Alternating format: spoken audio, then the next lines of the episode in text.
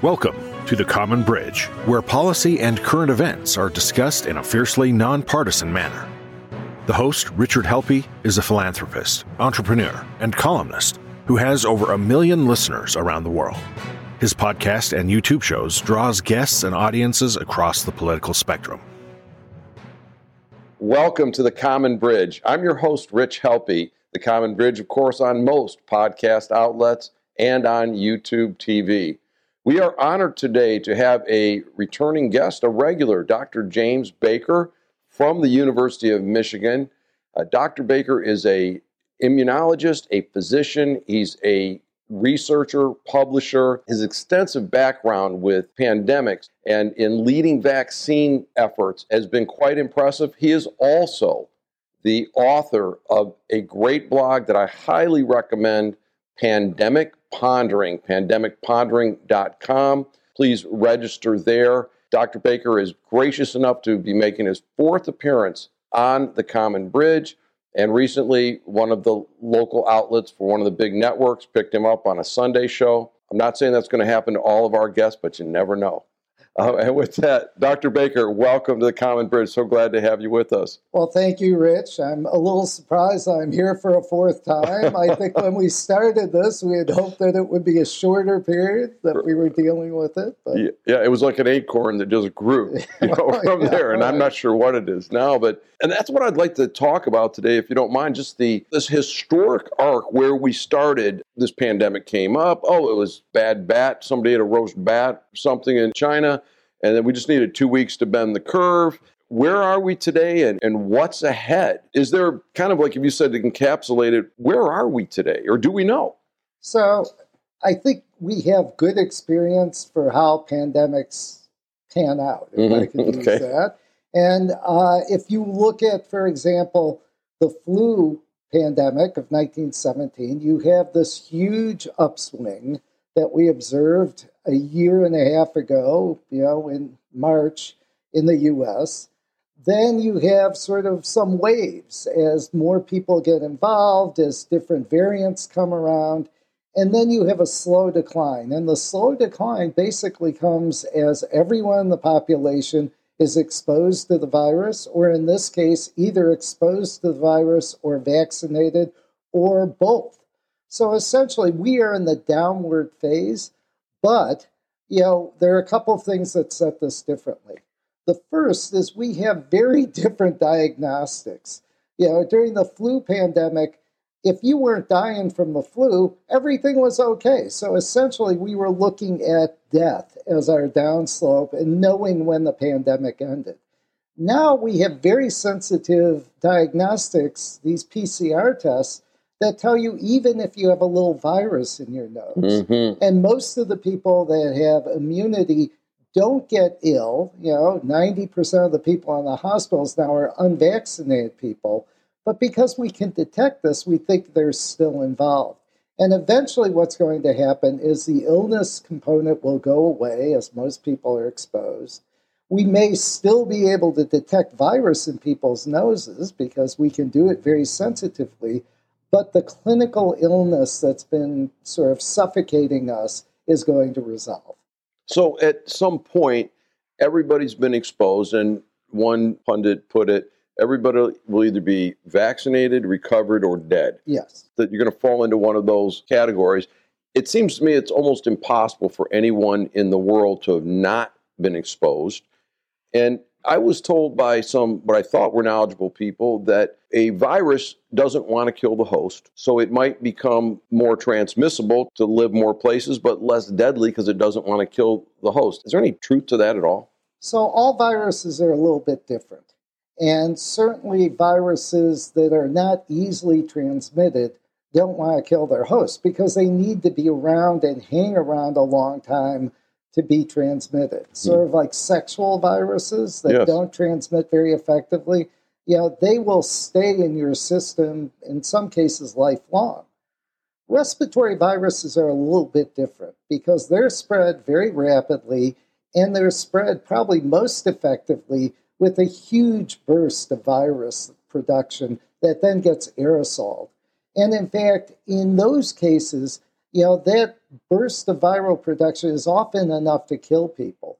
But because they're transmitting, you know, the R value, you know, the number of people that get infected from one person is more than one, even if the host dies, the virus lives and I continues see. to propagate. So, in fact, yeah, for a sexual virus, it may be less than one. So, you have to have someone well enough to, to try and infect lots of people. Here, if one person can infect multiple people, even if that initial person dies, the virus is expanding. I, I see. Okay. That makes a lot of sense to me. And therefore, the notion of we needed to avoid big crowds and indoor spaces and things seems to make sense. Let's let's not let it expand. But it, but I guess in that case, would that mean that there would be a population outside of the vaccinated, exposed, or dead? They would be basically new places for the virus to land. Yeah, and in fact, that's what's happened in Michigan. Michigan was one of the most effective places in shutting down, in keeping people from being exposed early on. And, you know, we have in many parts of the state, we have a fairly dispersed population as well. So there aren't as many opportunities for large spreader events as there are elsewhere. Mm-hmm. But what's happened is that, you know, lockdowns are really a temporary measure. I think of them as a bridge, and they need to be a bridge to something. Now, initially, the lockdowns were a bridge to make sure that our health systems weren't overwhelmed until we got something that took care of people more effectively. And my initial thought that would be antiviral drugs because small drug development is often faster than vaccine development. Yes, yes. As happened in this case, it was a bridge until we got effective vaccines. And once we got effective vaccines, we should have vaccinated everyone and been done with it. But the problem is, in a place like Michigan, only about 50%, 54% of the population is completely vaccinated. Of that 54%, of the non vaccinated, most of them weren't exposed. So there was no immunity from infection either. So it's not like we had 54% eh, eh, you know, vaccinated, another 30% from, from infection. We had a huge you know, uninfected population that was at risk. Right, and they have they weren't exposed, and part of that un, uh, unvaccinated forty six percent that would have been kids and younger people that weren't eligible for the vaccination. Well, that's just the adult population. Oh, it's fifty four percent of the oh, okay of the eligible. So yes, oh, okay, and the children as well. The, you know, so we're looking at a significant portion of the population that was unexposed, and that's what happened in March when they let down the restrictions, you know, we had this huge wave of infections because we had at that point probably only around 40% of the population vaccinated. And lots of people got sick, lots of people died.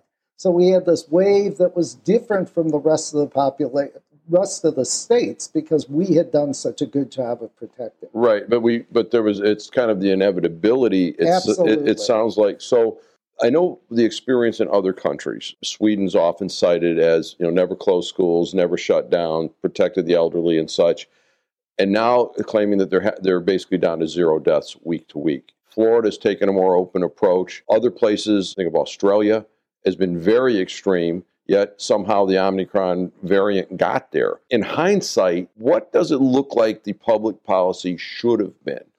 Or, or is it too early to tell? Um, I, I think we can tell some things, you know, and, and I think the first thing is the public policy should have been based on the concept that we don't really know.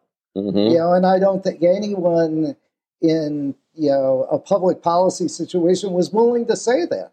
And that's why you had recommendations like masks don't work at all. You know, we need to keep locked down all the time. You know, what's the distance between people you need?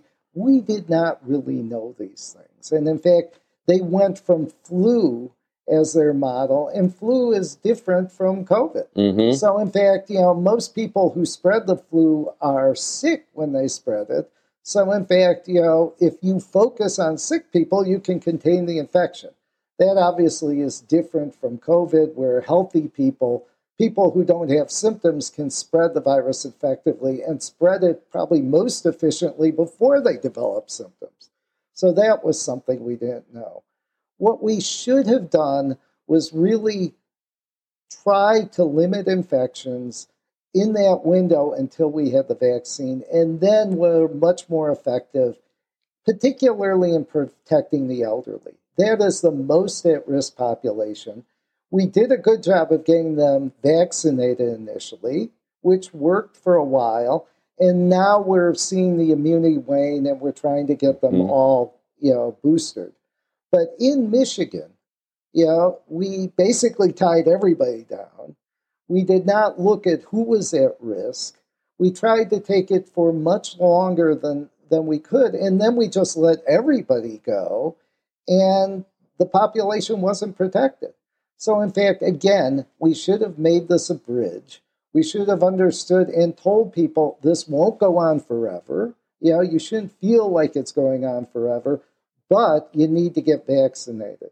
I mean, you know, it all all pandemics come to an end. I mean, there would be no human race if right. that true.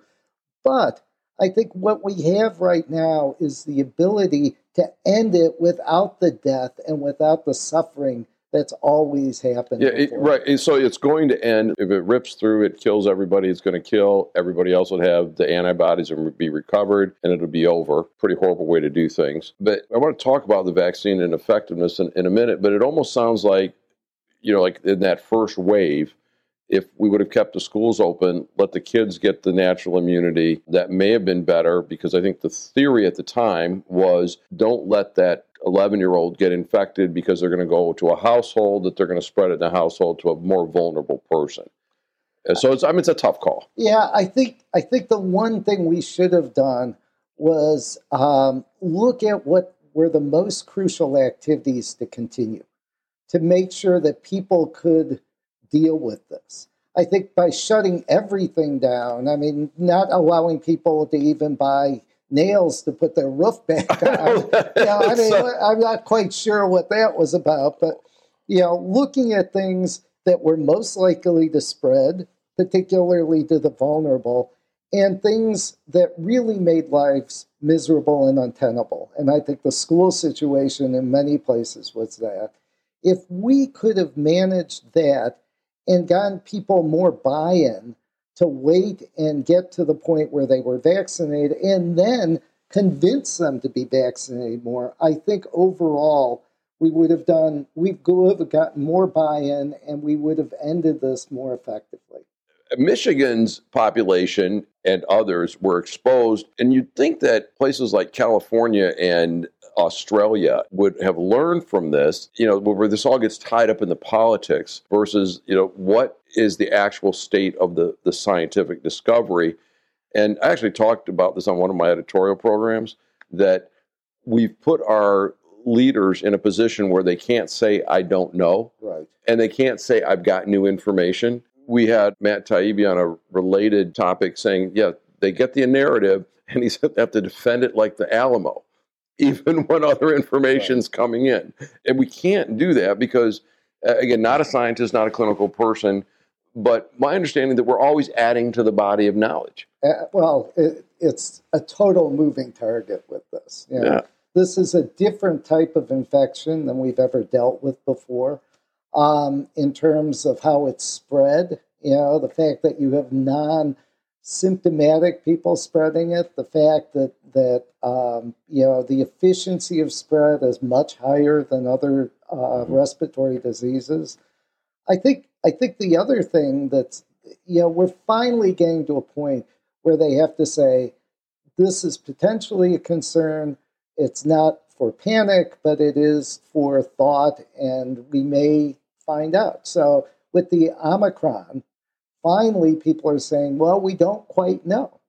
And the minute it was identified and found out to have a lot of mutations or a lot of changes in the virus that made us concerned that it might be either worse or more easily transmitted or escape immunity that we already have, people at least said, We don't know this yeah. yet. And we're waiting for the info. And before we do anything, you know, it was fascinating because you got two different threads.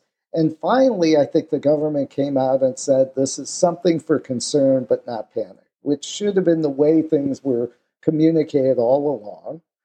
Um, and then you still had people, media outlets, that were saying, you know, oh, this is a disaster. You know, that's their is, narrative. Yeah, yeah, and and you know, stoking fear as a way to increase viewership, which is awful. And that's what's really put, you know, um, politicians, decision makers on edge because they look like they're behind the curve compared to what's being said on the news. And so I think I think that um, we should have understood that we didn't know everything about this. We learned fairly quickly and because of that, at times we seem to be reversing ourselves because we got new knowledge. I remember when we talked early on, and, we, and the first response was we need two weeks to bend the curve, let the health systems come up to capacity. And remember, there were extraordinary measures to add beds and build ventilators that we find out didn't work, yeah. and getting personal protective equipment in. And I'm thinking, okay, the health system will figure this out. There'll there'll be a treatment. People that get sick will get treated, and many yeah, will we survive. Won't overwhelm the hospitals, and we'll be able to move to a more normal lifestyle. Exactly. And I know there was early on, people were talking about a vaccine, but of course the vaccines were developed in record time, piggybacking on some other technology that you've explained. And I think your educating of me made me comfortable getting the vaccinations. I thought on the balance, in my own personal experience that people of my age that suffered an infection, it was a miserable two weeks or more. And a fellow that I knew just passed away from it. And those people that got the vaccine, you know, might have felt bad for a day or two, but they didn't get real sick. But I don't know if my personal experience is really indicative of what we've learned. I know there have been breakthrough symptomatic infections. I know several people, and I'm sure everybody does, and that the thought that those cases are less severe because they've had the vaccination. How does that work exactly? First of all, is that true? And how does that work? It doesn't stop the disease, but it made it easier. So, uh, this is a very interesting infection because it infects your respiratory tract. And unlike original SARS, which only infected your lower respiratory tract, this infects the upper respiratory tract as well. So, in fact, that's what makes it so contagious. Your symptoms don't come, you know, your, your bad symptoms don't come from the, the upper airway. That's how you spread it. They come from lower airway. So, in fact, we now know that there are genetic tendencies in people whose immune systems either don't work quite right or, or work in a way that's uh, causing actual damage on the infection are the ones that get really sick and die. And we don't know how to predict those people yet. You know, if we could, you know, it would be easier because you could tell people whether they absolutely had to get the vaccine or not.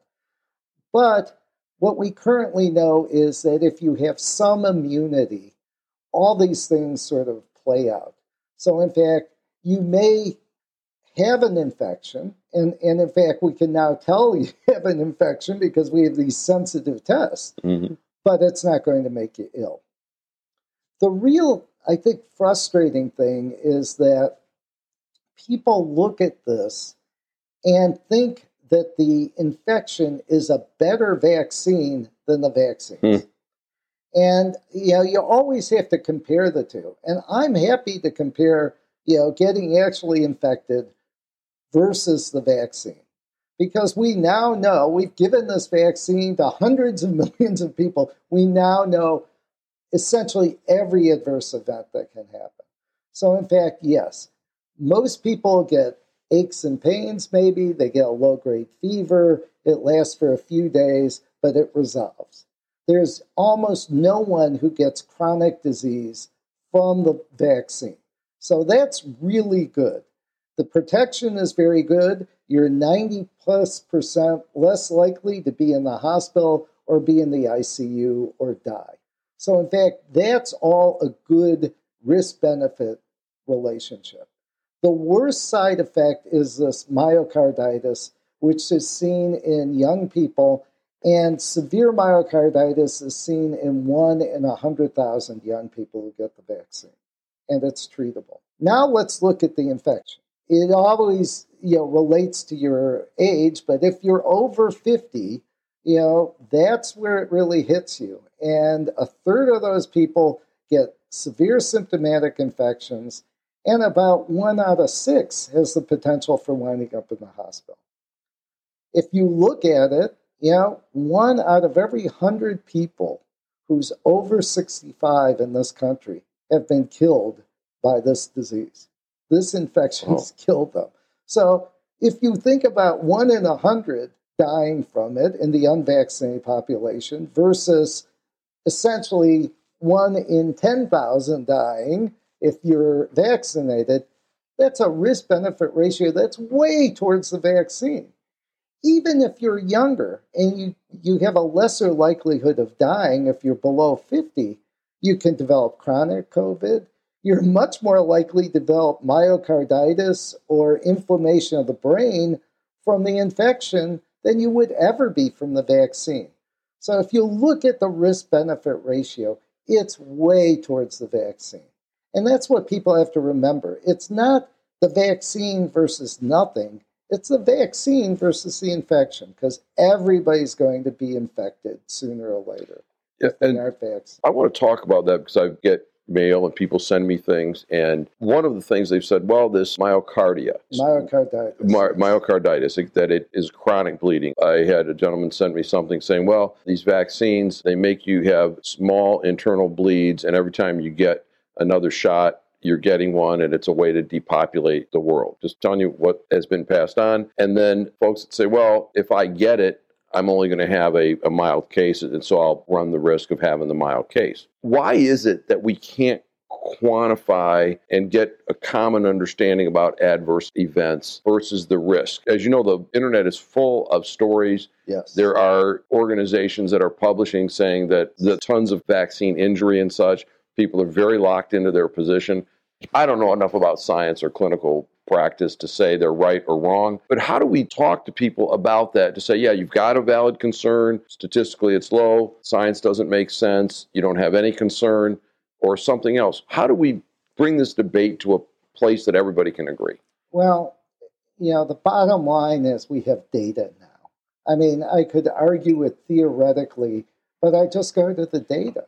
And you know, the problem is that people people are misrepresenting the data every time someone dies, they're assuming that it's related to either the vaccine mm-hmm. or the virus. Neither of those is true. And in fact, they go to the, we have a, a system in the US called VAERS, and it's a reporting system for potential issues that occur after That's, vaccination. Uh, it's an acronym. Vaccine Adverse uh, Events Repository. Right, and and people can find this on the internet, yeah. on the phone. But what that is, is every doctor who has someone who's gotten the vaccine and had some type of adverse event reports it.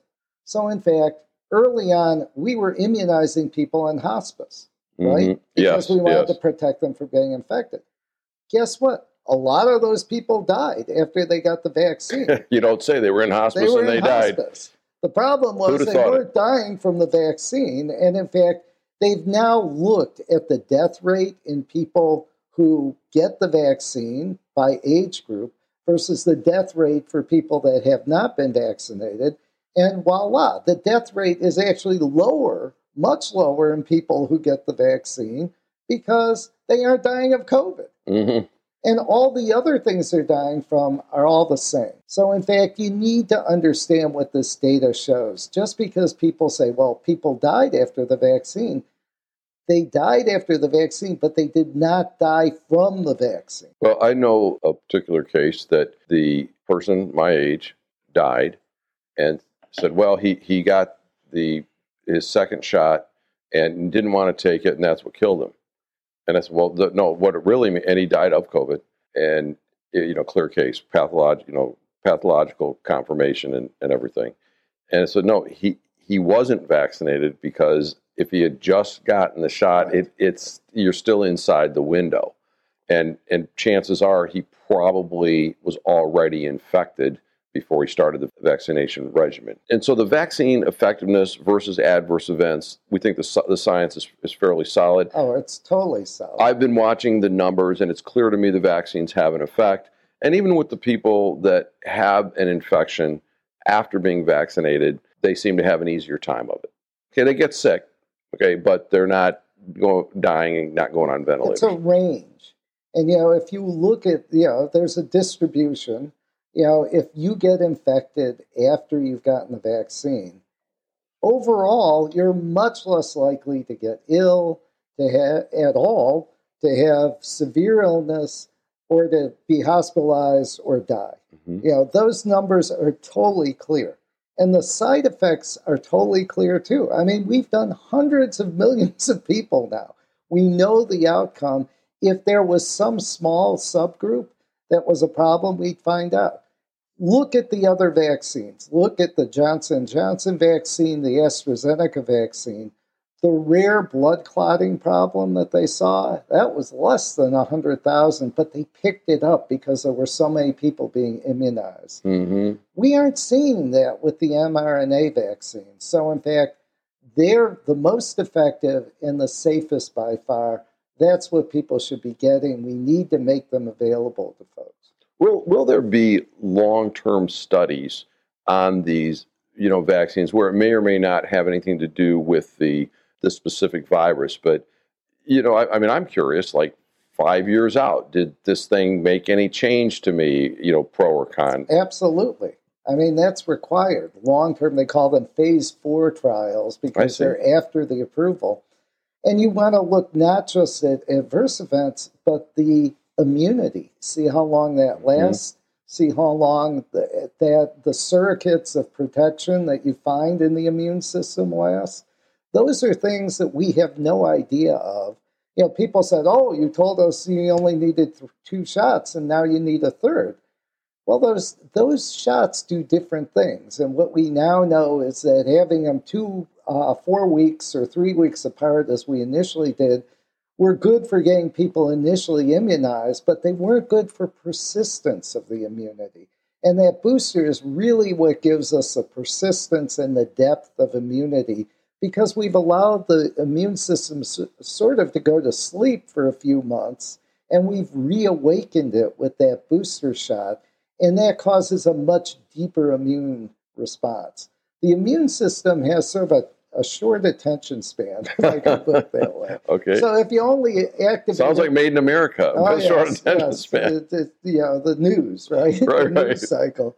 So if you only ting it a couple of times, it actually is a protective mechanism doesn't get that excited because if it gets too excited you know it, it you can't do that with everything mm-hmm. you don't want to respond that way to everything but if it sees it later the memory immune response comes up and says hmm i'm seeing this again this is a real problem we need to harness all the troops to protect you from it so in fact those three doses are very different um, I think it's very reassuring that now we have Omicron, which is a, a real variant, you know, in terms of the number of mm-hmm. mutations, and we're still able to provide protection with it.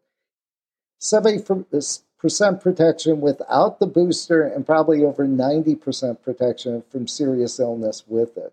So, in fact, when people say, Am I going to continue to get boosters all the time? My guess is not number one. And my guess is that with this particular virus, and we could talk about why that is, but with this virus, if it mutates too much, you're likely to get something that's less infective and less, you know, dangerous mm-hmm. Than what we have now. When I understand a little bit about the antibodies, and you know, prior to my booster, um, actually during my regular physical, I said, "Can you test my uh, antibodies?" and they they said, well, okay, no one's ever asked us to do that, but they put the test through, and it came You're back. A very persuasive guy. Yeah, well, I, I, I kind of gnawed at him for a little bit. so, and and it, it came back uh, basically like, yeah, you, you you've got antibodies, and I'm like, well, how many do I have? You know, because I was curious to say if I had this level, you know, pre booster, Did it go here? And, you know, that's what I wanted to know. So I found it curious that if we don't know how many antibodies we need to protect it, and this is the first time I've heard this explanation about there being a deeper part of the immune system, um, like, wouldn't it make sense to like, let's, if your antibodies fall below this, we need to boost you versus just shooting up everybody? So, you know, this is a very important question. Um, eventually, we may come out with certain guidelines that tell us whether or not people remain protective. Antibody alone doesn't tell us that because the long term immunity is from cellular immunity. And I think that's why you know the first reports we got out about Omicron was that people after two shots had no remaining immunity against Omicron, whereas when they actually looked at who got sick, there was seventy percent protection in people that you know had been vaccinated. The real key with this is that everybody's immune system is different. Mm-hmm. You know, and people don't don't understand that, you know, because they say, well, all these people have brown eyes or brown hair. Yes. You know, these people have blonde hair. The immune system, though, is the only thing that's truly unique between every individual. And that's why we can't transplant organs into other people. Your immune system recognizes yourself versus non self, and it recognizes you versus other people. And that was very important evolutionarily because otherwise, you know, mothers would never be able to have babies because you know the baby would become part of the mother. Mm-hmm. You know, there it, there are certain reasons why we have to tell self from non-self. What what's happened now is that we know that there are certain people who, even with the vaccine, despite having normal immunity, don't seem protected. You know, it's about 3 to 5%. There are also people who have very little antibody, but when they get rechallenged, seem to be just fine. So, in fact, we don't know. These are called correlates of protection. Your antibody titer, a type of cellular immune response, we don't have that nailed yet. It could be that in the future we will, or it could be that humans are just so diverse that we'll never come out with that and we'll have to you know, just have general rules for how to protect folks. Yeah, I'm thinking that, you know, if you get a cut from a rusty saw, the first question is, is when's your last tetanus shot? Yes. So we know that the tetanus is about a 10 year protection cycle. Do you think we'll get to a point where we'll say, well, your coronavirus protection is about seven years and you need to get boosted? Are we looking at something like that? I, I think we could get to that point. You know, I, I, I would hope that what happens is that the thing just burns out and we don't have to get to that mm-hmm. point.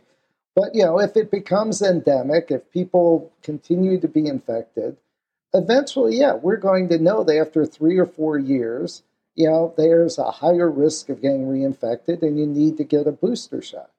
So, in fact, those are the things that, that we still don't know that they're going to monitor people for, you know, after they get you know their their immunity after they get their vaccine.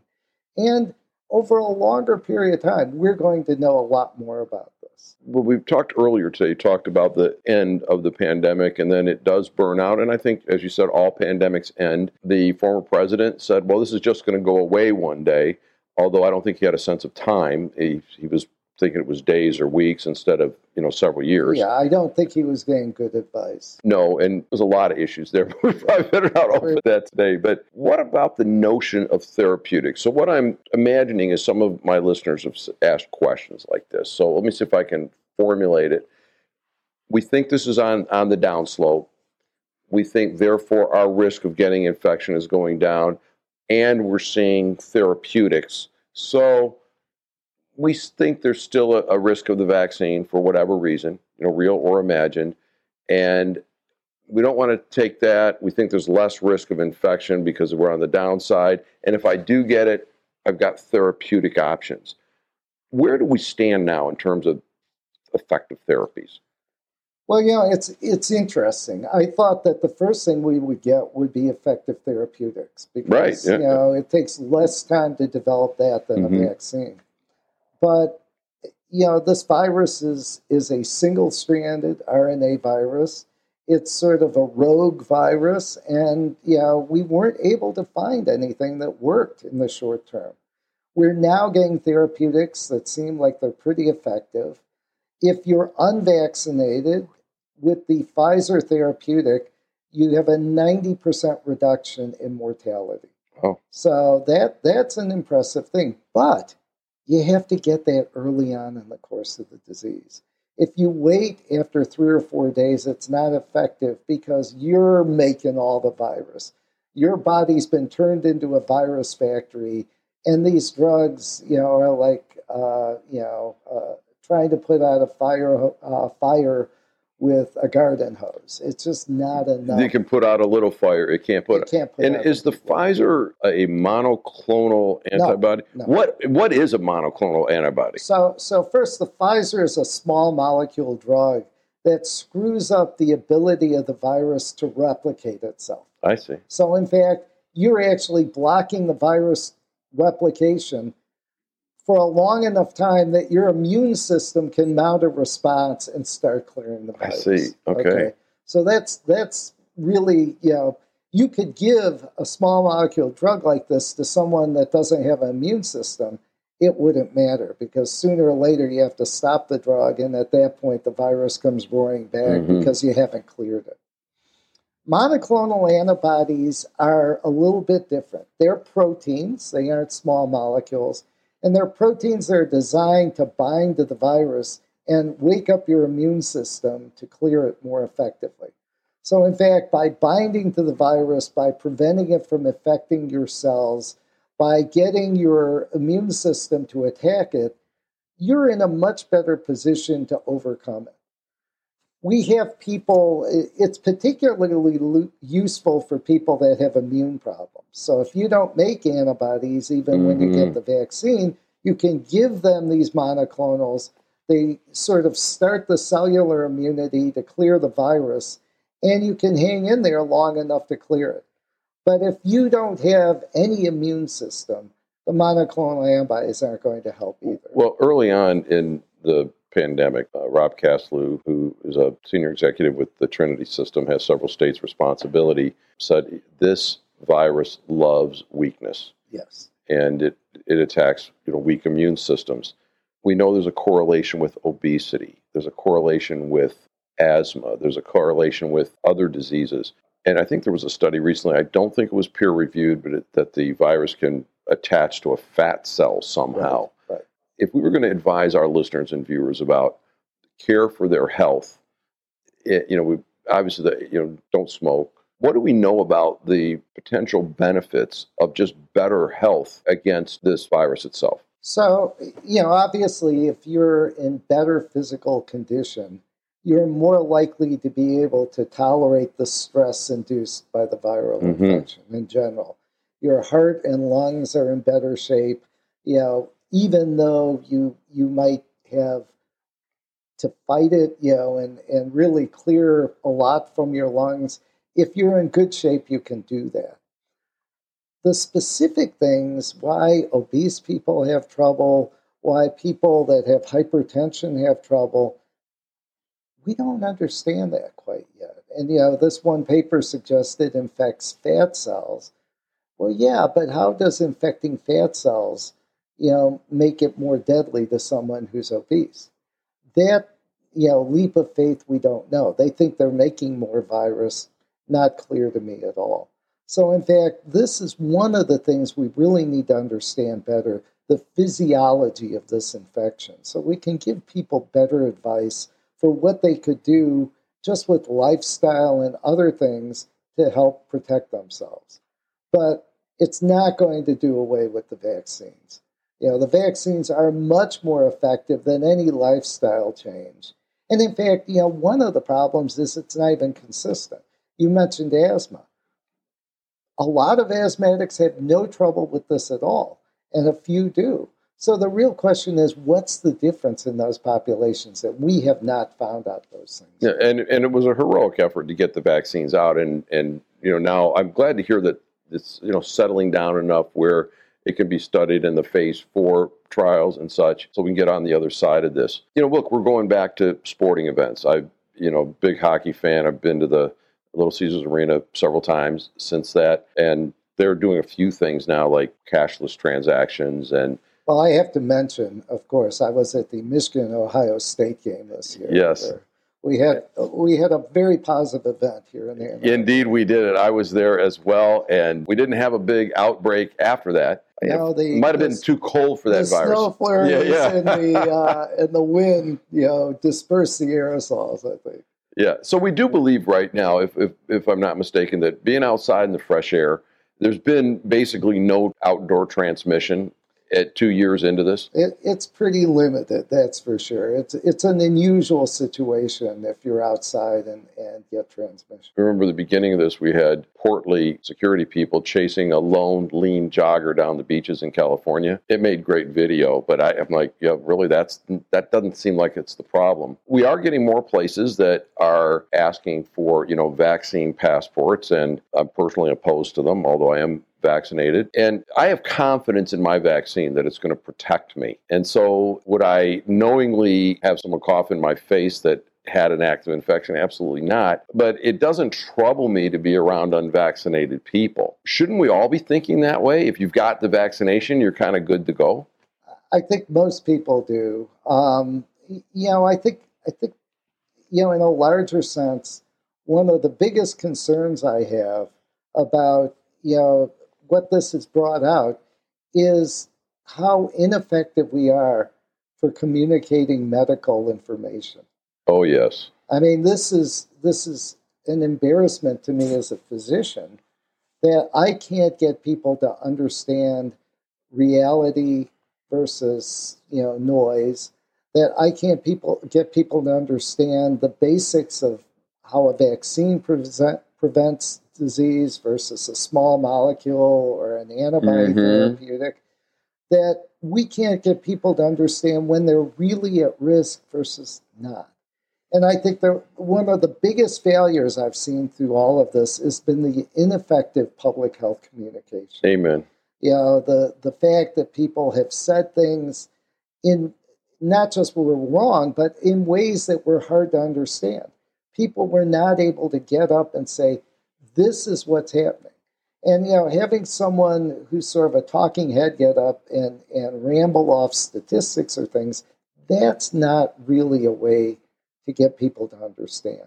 We needed someone who could get up there and show pictures and explain this in a way to put podcasts, to put videos that explain this to people in a way that was persuasive as persuasive as unfortunately all the videos and other stuff yes. that's bad and wrong. But it, it's very effective communication. I believe that your blog, Pandemic Pondering, is so powerful. I think every one of my listeners, every one of my viewers should be on Pandemic Pondering. You go to the bottom, you get subscription, and then when you publish a new piece, you get it in your email. Because most of us don't have the foundational science education.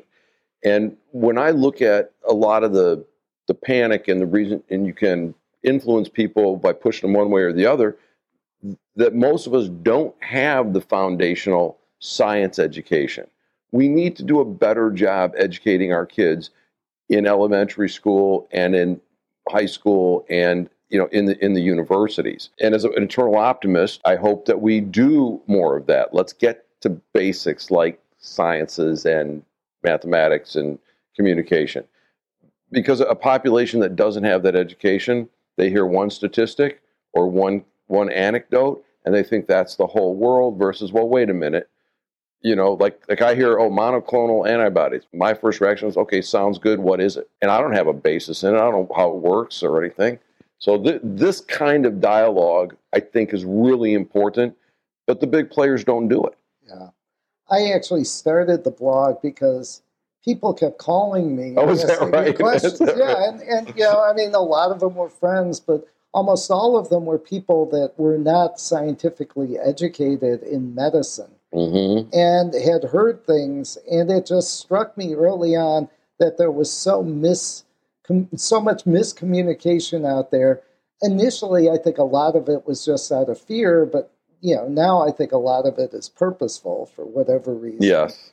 But um, you know, I, I decided to write a blog where we explain the science in a way that regular people can understand it.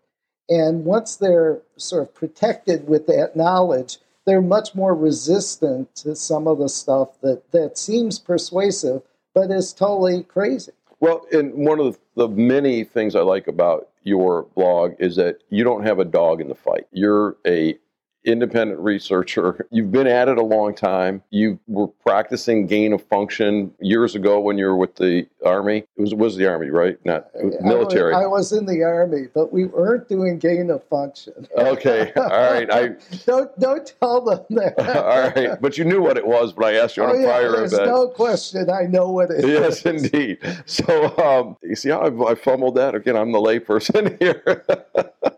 It's those kinds of things, and you've done a great job of boiling things down. There's other people I, I particularly like Martin Kulldorff, uh, the great Barrington Declaration, who was a early guest on the Common Bridge, and also took this from a public health standpoint and said, look, what we're doing doesn't make any sense for public health. And he talked about measuring the other effects, mental health and education, and all these things that we are now seeing develop. And in the school systems, I'm close to several schools and they're telling me they've got kids that are going to high school and like I've got three freshman classes. They don't know how to be in high school and all that damage that we're going to have to sort out. And and you know, I I think what they've done is they've condensed the curriculum uh, because it's very hard to deliver it, you know, over video. Yes. And all the things that we're talking about, you know, the the biology classes, the health classes you know, those are very hard to teach when you are, you know, I mean, a virtual frog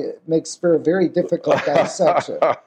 so I think I think that we need to go back in person because they, they're losing out on this. Hey, I wish I would have paid more attention in science class. I'm sorry, Mr. Wilson, I would have been a better student. But I wouldn't. Never mind, Dr. Baker. When you think about some of that reporting, are there any good examples? You know, what's been the most egregious reporting, or maybe what you've read and said, "Oh, you know what, that was a good job they did." Is there anything that pops to mind on either one of those fronts? Yeah, you know, I mean, um, it's it's amazing to me how how twisted the anti-vaccine community has become. Mm-hmm. Um, you know, I I obviously disclosure's sake, I ran vaccines at Merck for a right. period of time. It's a great credential. And, you know, we were able to get uh, Gardasil, you know, the HPV vaccine. It's now basically done away with cervical cancer in young women. I mean, it's an incredible accomplishment. But, you know, we saw people pushing back saying that it had all kinds of side effects which weren't true. And they become even more fortified with this. And Robert Kennedy is really I mean, it's almost an industry for him now to be anti-vax. Oh yes, indeed. And and that's really one of my biggest concerns because it's just reinforced this. I mean, he's out there telling people not to get measles vaccine. Yeah, well, there's get... a, lot of that, and there's people losing their jobs because of mandates. And again, I believe that people get, should get to make their own decisions, but at least make an informed decision, and and uh, not listen to you know somebody that's got an agenda and again, as Matt Taibbi said, they've got a narrative. They're defending it like the Alamo. Right. You've been again very generous with your time. Is there anything that we didn't cover today that maybe we should have talked about, or anything you'd like the audience to hear? Uh, I I think we've covered most things. If there's one thought I want to leave with the audience is that this won't last forever. You know, we are in the throes of the recovery you know, we're going to see blips and, you know, people going, you know, getting upset because there's a new virus or this. But in fact, we're on the downslope. We're in a much better position than we were in, you know, a year and a half ago. We have effective vaccines, we have effective drugs. We just need to get people to use them. And sooner or later this will end. I really think that within six months, you know, not not just turning the corner, but basically opening the door and being able to go out. I certainly hope that's true. And you know, we've all faced that. You know, this year, 2021, there's been more deaths in the United States, and I don't know that anybody. Let me rephrase this. I don't know that any thinking person thought that the people running for president were going to stop this thing in their tracks, despite their their promises to do just that. I think we are making reasonable progress at great cost, both from the disease and from the effects of the public health policies. I want you to only make me one promise that you'll at least come back one more time when this is over so that we can talk about what happened. I would be happy to do that. That'll be great. This is Rich Helppie on the Common Bridge with our guest today, Dr. James Baker of the University of Michigan. He's an immunologist, he's a researcher, he's a physician. Please look at his entire biography at richardhelppie.com. This is Dr. Baker's fourth appearance with us on the Common Bridge. So please, if you want more background, go to the prior podcast and YouTube TV. This is Rich Helppie signing off on the Common Bridge. Thanks for joining us on the Common Bridge. Remember to rate us, review us, and comment about what you heard today, and recommend us to your friends. Visit us at richardhelppie.com and sign up for special promotions. This broadcast was produced by Stunt 3 Multimedia and is available on YouTube and all podcast directories. All rights are reserved by Richard Helppie.